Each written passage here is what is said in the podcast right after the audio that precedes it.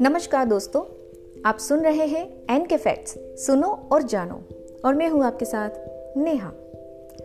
रेत एनिमेशन एक कला रूप है, जो रेत के उपयोग के माध्यम से एक दिल छू लेने वाली कहानी बताने या दृश्यों की एक श्रृंखला बनाने के लिए पारंपरिक एनिमेशन और प्रदर्शन कला के कुछ तत्वों को एक साथ जोड़ती है।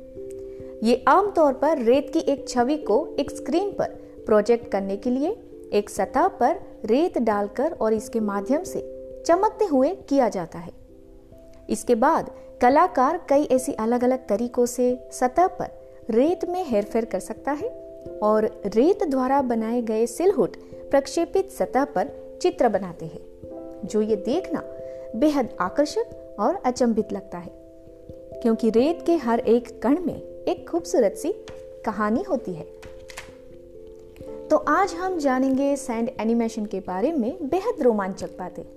तो चलिए, बिना किसी देरी के जल्दी से शुरू करते हैं।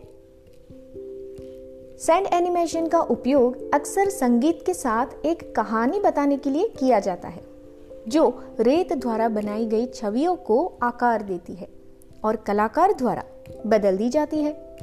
एक बुनियादी अवधारणा के रूप में रेत एनिमेशन एक ही प्रदर्शन में कला के कुछ अलग रूपों को एक साथ लाता है। कई मायनों में इस प्रकार का कार्य प्रदर्शन कला के समान है, जिसमें कलाकार स्वयं या स्वयं देखे जा रहे कार्य का एक केंद्रीय घटक है। सैंड एनिमेशन देखने में बहुत सुंदर है, लेकिन सिर्फ़ पल भर में ही रहता है। ये रेत की कहानी है, जो आपकी आँखों के ठीक सामने जीवन और समय को प्रवाहित करती है। शायद जो इस कला रूप को इतना आकर्षक बनाता है।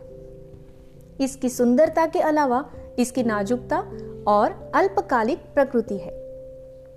सैंड एनिमेशन दशकों में आने वाला सबसे सम्मोहक नया कला रूप है। प्रदर्शन कला में एक लोकप्रिय नई प्रवृत्ति, sand art, live sand painting का एक रूप है, जो पहले की सैंड एनिमेशन फ़िल्मों से विकसित हुई थी। लाइव सैंड आर्ट प्रदर्शन बहुत गतिशील होते हैं और इसके लिए कलाकार की उपस्थिति की आवश्यकता होती है। ये कला जल्दी ही पूरी दुनिया में बहुत लोकप्रिय हो गई है। वैसे क्या आप जानते हैं कि सैंड एनिमेशन का आविष्कार सन 1968 में कैरोलिन लीफ ने हार्वर्ड यूनिवर्सिटी में अपने प्रोजेक्ट के लिए किया था? वैसे उनकी पहली stop motion animated film sand और पीटर एंड द वुल्फ थी। जिसे उन्होंने एक प्रबुद्ध कांच की सतह, या कहे इल्यूमिनेटेड ग्लास सरफेस पर रेत को अपने हाथों से हिलाकर बनाया था। वहीं 1990 के दशक के अंत तक सैंड एनिमेटरों ने एक प्रोजेक्टर और एक स्क्रीन को जोड़कर लाइव एनिमेटेड कला के अपने कार्यों को बड़े दर्शकों के सामने प्रदर्शित करना शुरू कर दिया। सैंड एनिमेशन रेत का उपयोग करके एनिमेशन बनाने और लाइव प्रदर्शन करने की एक शैली है। सैंड आर्टिस्ट सतह पर रेत लगाकर, फिर अपने हाथों से आंकड़े और रेखाएँ बनाकर एक क्रम में कई छवियाँ बनाता है। वे अक्सर एक लाइट बॉक्स या ओवरहेड प्रोजेक्टर का उपयोग करते हैं।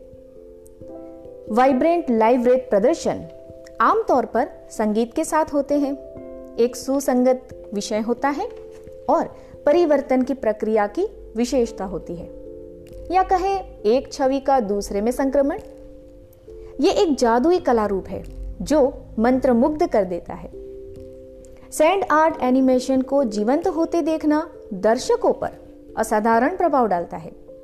रेत के पात्रों, चित्र, पेड़, पहाड़, रेगिस्तान और कई ऐसी नदियों से बने इस प्रतीत होने वाले वास्तविक दुनिया की ओर एक अनियंत्रित रूप से खींचा जाता है।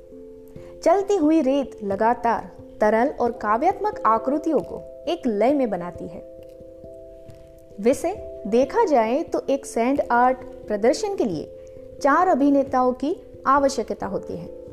जैसे रेत, हाथ, नीचे से रोशन एक कांच की सतह और संगीत। आशा करते हैं आपको हमारा ऑडियो अच्छा लगा होगा। अगर अच्छा लगे तो अपने दोस्तों के साथ ज़्यादा से ज़्यादा शेयर ज़रूर कीजिएगा। साथ ही हमें रेटिंग देना बिल्कुल मत भूलें। ऑडियो सुनने के लिए धन्यवाद। मिलते हैं आपसे अगले एपिसोड में। तब तक के लिए अलविदा। जय हिंद।